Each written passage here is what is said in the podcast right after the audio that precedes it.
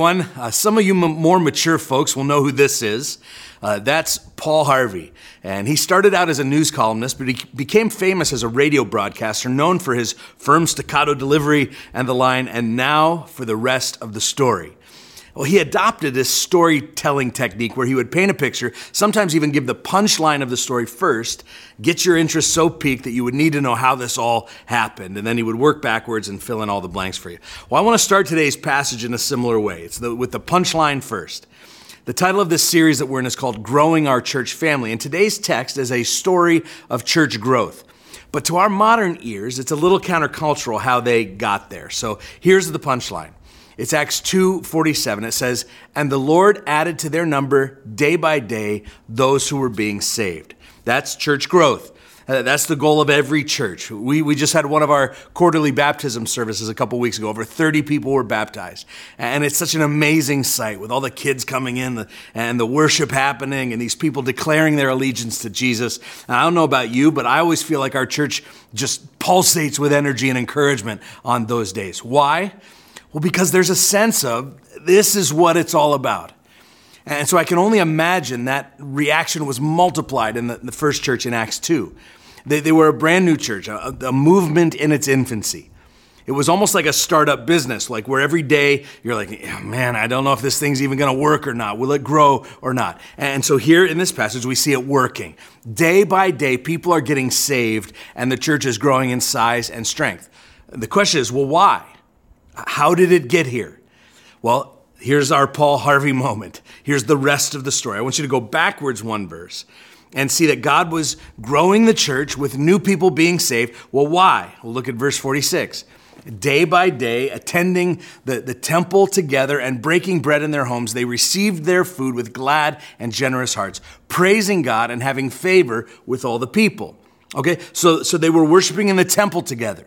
They were gathering for meals together. And it says they were praising God. And here's another key phrase it says that they had gained favor with all the people. Again, why? Why were they meeting together and praising God and gaining favor? We'll look backwards at verse 44. They were together and had all things in common, and they were selling their possessions and belongings and distributing the proceeds to all as any had need. Ah, here we go. They were meeting and praising and gaining favor because of their radical generosity with one another. But that's not easy to do. So, why did they become so generous and so eager to share their lives together? Well, let's go back even further to verse 42. Look at what it says. They devoted themselves to the apostles' teaching and to fellowship, to the breaking of bread and the prayers. And awe came upon every soul, and many wonders and signs were being done through the apostles. And so we see, here it is. Here's the rest of the story. They devoted themselves to life in community. And so in Acts 2, God was growing his church. The end of the story says day by day people are getting saved. Why? Because of laser light shows, because of great music, because of great preaching, because of great kids and youth ministries, because of great coffee and donuts? No. Because of great facilities? No, no, no, no, no, no.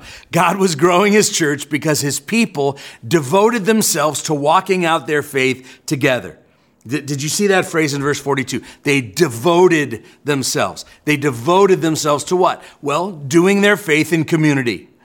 They were eating together, they were studying together, they were praying together, sharing their stuff together, distributing proceeds together, attending temple together, being awed together, experiencing signs and wonders together. So, what did they devote themselves to? Life together. They devoted themselves to a communal approach to their faith. You know your Christian faith is not a Lone Ranger activity, don't you? It's a team sport. You were never meant to do this alone. And so they devoted themselves. That word devoted means it, they gave themselves to. They abandoned themselves to these things. Unselfishly, they did this in response to the gospel. Everybody took responsibility for, for his or her own life, but not for his or her own advancement. They said, I'm going to take responsibility for me, for you. I'm going to pull my weight for you. I don't want to be the weak link in this chain. So I'm going to assume full responsibility for making sure my life is in conformity with, with the will and the word of God. Nobody else was responsible for their devotion. Notice, each person devoted themselves. Their pastor didn't d- get devoted for them. Their wife didn't get devoted for them. Their mom and dad. No, they devoted themselves in response to the gospel and in the context of community, in the context of a group. And so I want to do a little social experiment right now. It's going to be hard for some of you people watching online or on TV, but by yourself. But if you're in one of our locations today, I'm going to ask you to, to do this. And yes, it's going to be a little uncomfortable, but just humor me for a moment, okay? I want you to stare at the back of the head of the person in front of you. Now, hopefully, it doesn't look like this, this dude's head.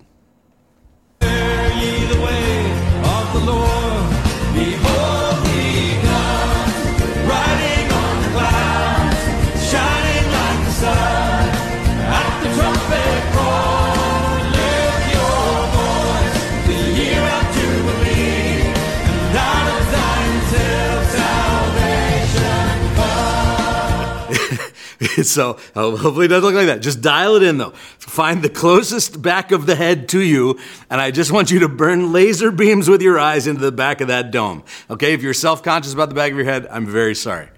All right, here's my point. This is what happens in most modern churches. People come to church and they sit in a row, and the most that you see of someone else is the back of their head. Week after week, month after month, sometimes year after year. You've never even seen that person's face. And here's the crazy thing that could be the back of a head of someone who could change your life. It could be the back of the head of somebody who might become a dear friend to you, or, or, might stand with you through the great hardship of your life, or they might pray for you, they might open doors of possibilities for you that God would use in amazing ways. You never know if all you ever experience in church is rows. Okay, you can stop staring now. But, but, but this leads me to today's big idea. We must be devoted to circles, not just rows. See, Christ's vision for his church is much more than rows and the backs of heads in big auditoriums. We, we read it in Acts chapter 2. It's the, the church that God blesses and expands and multiplies and grows is a church full of people who have devoted themselves to having a circle based faith. So here at Grace, our circle based ministry is what we call life groups. Now, I realize that this is not the only possible way that you can do community with other people. Some of you have formed your own little circles of faith outside of our life group structure. Some of you meet with a handful of friends every couple weeks in a coffee shop. Some of you run your business like a ministry and you build Christian community into the way that, that you and your employees actually do your job. If that's true, there is no guilt in not being part of our life group system. You do your thing. But, but I just want to give you a quick primer on why we do life groups at Grace. So I want to start with the obvious. Jesus used a group strategy. So, so, you know, Jesus could have saved the world alone. He could have started a seminary to train the masses. He could have started a hospital to heal the masses. He could have started a, a concert hall to hold life changing events for the masses. He didn't start any of those things. Instead, Jesus started a group. He chose 12 and he devoted himself to those 12 and he laid the foundation so that he could eventually rescue the world. Most of Jesus' ministry was spending time daily with that small group. Jesus experienced fellowship and support from human beings. It's amazing to think about. At the end of his life, he would say to this little group, You are those who have stayed with me in my trials. So the second reason is that the early church was made up of groups. So this passage that we're exploring today, it's going to be evidence of this. But after Jesus' resurrection and ascension, when he turned to his disciples and he told them to start a movement, do you know what, what they did? They started groups. And so the early church was a group of small groups that mainly met in other people's homes. The third reason is that throughout history, the church has grown and spread through groups. So, St. Francis of Assisi, he used small groups for prayer and training and service. Small groups were used by the Anabaptists, by the Hutterites, by the Friends, by the Lutherans following the Protestant Reformation. The Methodist revival, led by John Wesley, was primarily based on the use of small groups in people's homes for the purpose uh, of mutual confession and to give encouragement and accountability so people could overcome temptation and develop a Christian lifestyle. Even today, some of the fastest growing churches in the whole world, in Asia, in the Southern Hemisphere, are exploding through the use of a cell group based model of church. It's why groups are important to us. So now back to our passage in Acts 2 42 to 47. There are four things, I think, that happen when you're in a devoted circle, not just a row. Let's call it four habits of people devoted to a community of faith. Here's the first habit is to devote yourself to the teaching of the scriptures. This was first on the list in, in verse 42. It says, they devoted themselves to the apostles' teaching. Now, what do you think the apostles were teaching? Well, they were teaching the Word of God. They recognized that before anything else, they had to submit to the centrality and, to, to, the authority of the Word of God. And for them, the Word of God at the time was the Old Testament and it was the teachings of Jesus. So, so when you see in the New Testament Peter or Philip preaching in the book of Acts, that they are summarizing truths from the Old Testament and they're adding in the teachings of and about Jesus Christ. And so this early church devoted themselves to total immersion in the teaching of the Word of God through the apostles. Now, this might have looked, it did look, a little different than some of you are imagining in your heads. The, the apostles weren't standing at a podium like this and giving a 35 minute lecture.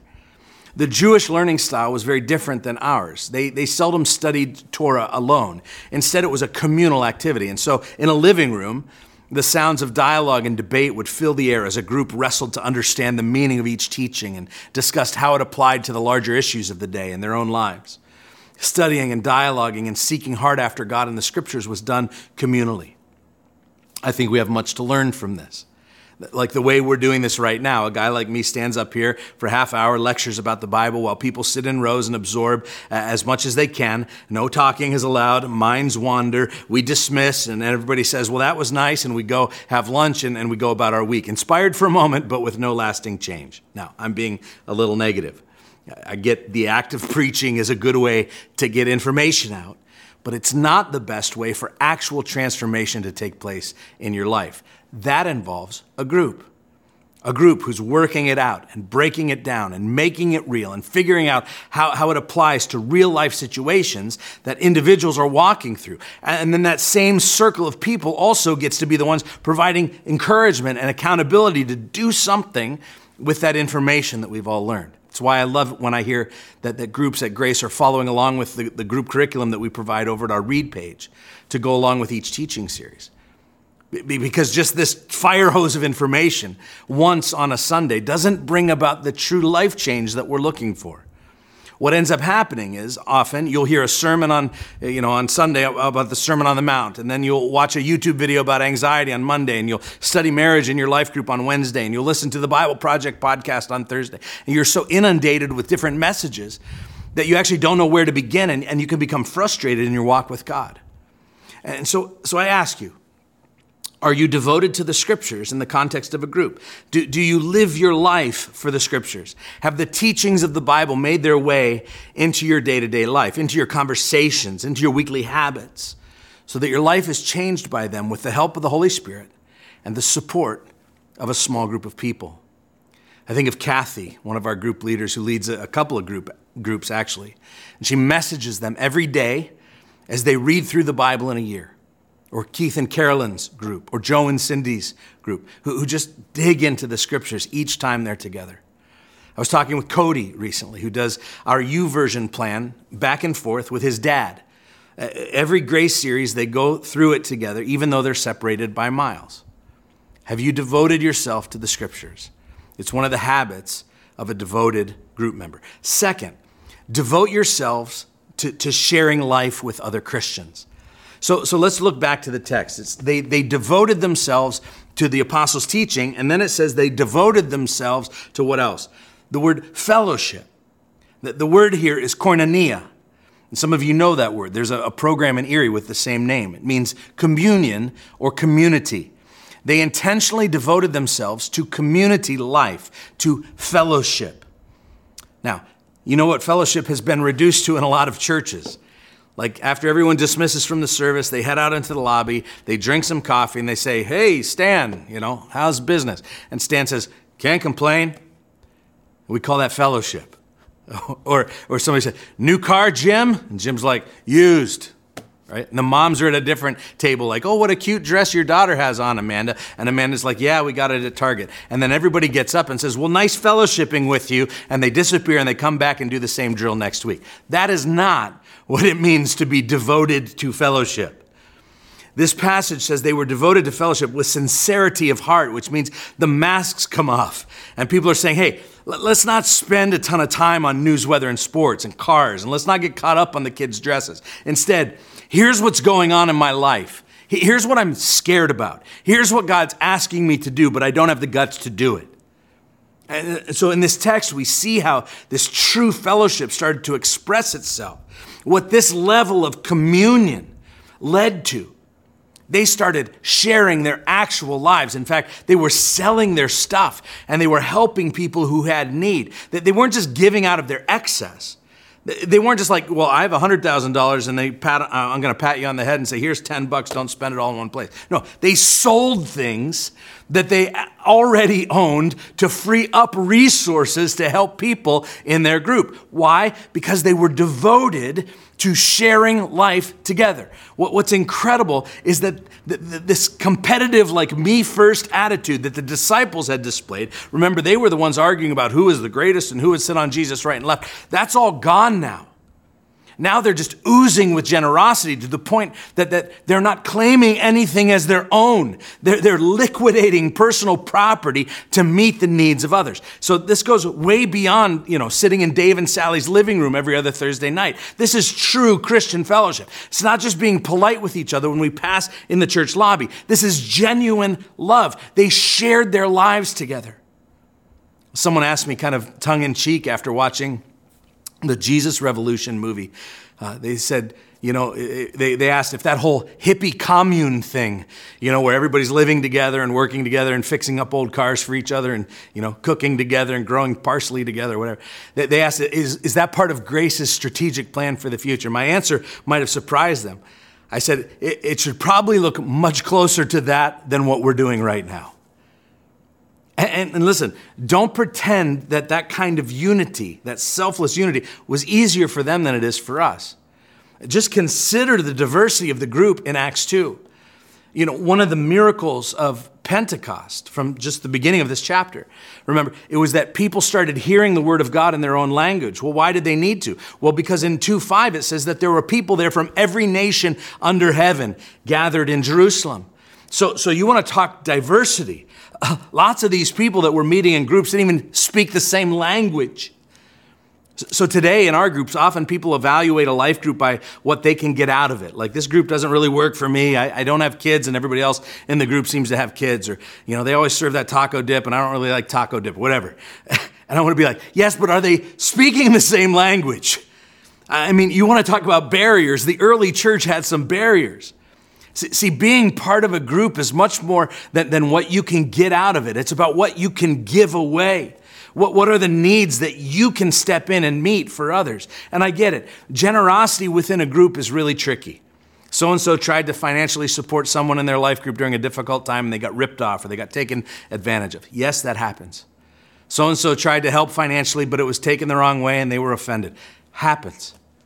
Here's why because all attempts at true fellowship and Christian unity and doing life together with others will come under attack. Do, do, do, you know that the word for the devil that is used in the scriptures is this word diablos, and it literally means to throw apart? Satan is a divider by nature. Satan divides, he puts up barriers. That's why all attempts at true Christian unity and fellowship are very difficult. But in groups, we get to break down barriers and division. Dr. Gilbert Bilezikian says it this way He says, God hates division, God hates favoritism, God hates elitism. God hates it when we put clergy at the top and laity at the bottom. God hates it when we put white Caucasians at the top and minorities below. God hates it when we put the rich at the top and the poor below. God hates it when the beautiful are put at the top and the unbeautiful below. God hates it when, when, when I put people who look like me and dress like me and think like me and talk like me, my taste, my style, my preferences, my culture, my generation at the top and others below. That is not the beauty of the church. That is the strategy of hell. Jesus died to defeat it, and the church is the place where the oneness of Trinitarian fellowship has begun this divine conspiracy to reclaim the earth. Which means if you're old and you see some young, tattooed, pierced up cell phone addict punk running around, go love them. and if you're young and you see some white haired, technology impaired old person gimping around the lobby, go love them. If you're thinking, I wonder if I'm the young one or the old one in this scenario, you're the old one. I'll just break it to you today. Here's the thing I'm not naive enough to pretend that just because you join a group, just because you gather in a circle with some faith forward people, that you're going to automatically grow. You're automatically going to be discipled, or you're going to automatically experience this depth of life. Just the same way, just because you go sit in your garage doesn't mean your car. Just because you're in a group won't automatically bring results. It's what you do in that group that counts. So, are you truly seeking to share life with others? Or are you just showing up and checking a box? See, you can't treat your group like a fast food restaurant where you stop in, you get what you need, and you be on your way. There's more to it than that. They were devoted to fellowship, and it showed in everything that they did. I think about Brad and Whitney's group, who have a meal every time they, they gather together, including kids. And ever since their, their kids have been eating together, they've been starting to invade each other's birthday parties. I think about Jeff's group, they, they served together at Serve Erie and they laid wreaths at the Soldiers and Sailors Home on Veterans Day and they did landscaping for a friend of the group who had surgery. They go to breakfast together for various studies. That's immersive, it's sharing life together. And so devote yourself to the scriptures, devote yourself to sharing life with other Christians. Look at the third habit devote yourself to pursuing God's presence. The passage tells us that they were uh, also devoted themselves to the breaking of bread. That's a reference to the Lord's uh, Supper. It's the remembrance of the death of Christ and what he did for their redemption. It also says that, that many wonders and signs were being done when they gathered. The Spirit of God showed up. It was a time of the promised presence of God. And so, yeah, I'm sure that they had fun together. I'm sure they enjoyed meals and social times. But they never gathered without creating some space to pursue the presence of God. See, the difference between a fantasy football league or, or, a book club or a coffee clutch or and an actual life group is that in a life group, there is always time spent in pursuing the presence of God. I get concerned when people say, yeah, our life group has become just more of a social group. Like we love, we just love doing stuff together. So we go to ball games and we, we have dinner at people's houses. And that's fantastic. I'm so glad that you love each other. But if you're going to be a true life group of this church, a portion of your time together needs to be spent pursuing the presence of God, being in the scriptures, being in prayer, being in worship, sharing testimonies of God's work in your life. But true community is not just a social group. Notice the result of their gathering was this feeling of a sense of awe. So when you're in a group and God shows up, there's a sense of awe and wonder, and it's amazing to experience. You know that Jesus promises to show up when we gather together, don't you? Jesus said it this way in Matthew 18 20. He says, Where two or three are gathered in my name, there I am among them. Now, that promise is specifically for when people are in conflict, but I think it applies to all gatherings. Why? Because he loves groups. He loves community. He knows their strength in numbers. And Jesus, by the way, comes from the original small group, way out in eternity past and eternity future. Father, Son, Holy Spirit, mutually edifying, mutually honoring, and loving, the perfect community. And so, no wonder he's in favor of groups. Again, Doing your Christian life in circles with other believers is a mandate, it is not an option. And he says, when you invoke my name in that group, when you read my scriptures, when you pray, when you call upon me, I'm going to be right there in the middle of your gathering. I think about Emily, who's seeing a resurgence of God's presence in her circles, an increase in prophetic gifts God speaking through visions and dreams, and she's bringing this increased spiritual awareness into her life group, connecting them to the power and the gifts of the Holy Spirit. And so, the habits of people devoted to a communal faith, uh, you, you'll devote yourself to the scriptures, to sharing life together, to pursuing God's presence, and here's the fourth and final, is to devote yourself to prayer. You see the last thing going on there in verse 42, it says they devoted themselves to prayer. They prayed all the time. Someone got in trouble, they prayed. They had a need, they prayed. They were scared, they prayed. One of the greatest examples of this, my favorite, is it happened when Peter escaped from prison over in Acts 12. Do you remember this story? God miraculously rescued him. His chains fell off. The gates of the prison started opening in front of him. And as he walked out on his own into the open air, he was like, okay, I guess I'm free. And so the first place that he goes was to the home where his life group was meeting. That the, Bible says that he went to the house of Mary where many were gathered together and were praying. So, so I've always imagined that they were praying at some point for Peter's release from prison. And smack dab in the middle of their prayers, uh, when they were saying, you know, God, would you please release Peter from prison? Knock, knock, knock. He shows up at the door. And so one of the girls from the prayer meeting goes to the door peeks out the door, and instead of letting him in, she closes the door back again. She goes back into the house and she's like, Hey, Peter's at the door. And as Christians are prone to do, a theological argument breaks out about miracles and angels. And meanwhile, Peter's still outside and he's like, Hey, I just went all Shawshank Redemption back there, and I'm going to get caught if somebody doesn't come open this door and let me into the house. My point is this they were devoted to prayer. And, because they were, God showed up in these incredible ways. And, I'm afraid that we forget in our modern times how dependent we are on God's provision. We forget that apart from Him, we can do nothing. Prayerlessness is the ultimate form of pride because it's telling God, I don't need you. I got this on my own. And so, whenever a life group gathers, I urge you to devote yourselves to prayer. And this can take all kinds of forms. Sometimes a group can, can take prayer requests and then spend some time kind of going around the circle and just praying for each other. I've often encouraged my groups over the years to get on our knees. Posture says something. I'll just do a guided kind of silent prayer time. I'll just call out prompts like take a minute right now in your head and, and praise God for one of his character qualities. Now, now confess something that you did this week or said uh, or thought that was outside of God's will. Now, thank God for three blessings in your life. Now, intercede for somebody in your life who is in need. And we just go through that together. Sometimes it's powerful just to stop everything in the middle of a lesson or a, time of sharing or whatever and just say, hey, let's just stop right now and pray. Somebody just pray about that thing that so and so just said. So, so, so, life groups are just a great place to learn to pray, especially to learn to pray out loud. There was a guy in one of my groups who, who wouldn't pray out loud, just freaked him out. And there was no pressure, and, and we took our time. But one day he, he volunteered to pray. It was a breakthrough for him. He came back to the next meeting after that week and he said, You know what happened this week? I prayed with my daughter before bed out loud for the first time ever. That's huge. Devoted to prayer. I think about Doris, who leads many groups, but she's led life group leaders and coaches along the way. Every interaction with Doris results in a time of life giving prayer. And your, your spirit is just buoyed and, and, and you're ready to take the next hill.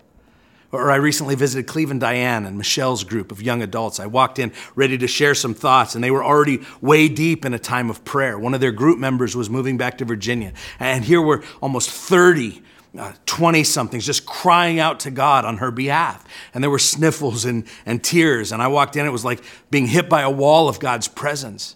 That they could have just done a little, you know, goodbye party with some cake or whatever. But, but that living room became holy ground because the Spirit of God was there all because a, a, a, group didn't settle for just being social, didn't settle for just staying on the surface, but they said, We're devoted to prayer. And here's the thing God will change you, He will heal you when He's invited in. So be devoted to prayer. And now we come back again to where we started the, the result, the ending verse before the rest of the story. The result is that God grows His church. Says God added to their number those who were being saved. This devoted community was so attractive to the outside world that you, you couldn't keep people away. You see, devoted groups of believers generate a kind of magnetic force of attraction in a world that is utterly deprived of a true sense of family. How strong would a church be if everyone in it were continually devoting themselves to the teaching of God's word, to fellowship, to the presence of God, and to prayer. Jesus had a vision in his Great Commission for radical expansion, and he accomplished it, listen, in a counterintuitive way. Here's how he accomplished it his church was intensely and authentically devoted to community and each other. A lot of you are devoted to a lot of things. Devoted to your family, that's good. You're devoted to being successful at work, and that's good. And you're devoted to working out and living a healthy lifestyle, and that's good. If you're going to be devoted to, to being more like Jesus, you have to devote yourself to a circle and not just a row. Spiritual growth happens best in circles. So, so imagine a church with me where everybody crosses that line and says, you know what? Enough peeking over the fence, enough drifting through life enough wandering here and there, enough half hearted commitment. I'm going to take responsibility for my life. I'm going to continually devote myself, ferociously dedicate myself to growing up in my faith, to maximizing my potential as a Christian. And it's not going to happen alone, it's going to happen in a group. Whether you're a man or woman, single or couple, young or old. I mean, if you're in 6th to 12th grade, we're absolutely calling you to get in a group as well. And so as today's next step, I again direct your attention to our website over at whoisgrace.com slash life groups. You can also scan a QR code that's on the prayer card that maybe you received last week, or you can find it on the screen or at the table in the lobby at one of our locations. But my challenge today is twofold. For some of you, the call is to join a life group. There are all kinds of groups that meet all over our region every day of the week. And for some of you, the challenge is to lead a life group. Like for you, it's time to step up. We'd love to see at least 20 new groups start during this season, which means we need 20 more leaders. so we have a boot camp training that we'll take you through, but, but, but for some of you, it's time to step up. My prayer for us as a church, as a people, is that we would be devoted to circles and not just rows, because that's where life transformation happens. For many of you, it's time to join a group or lead a group. Love you guys.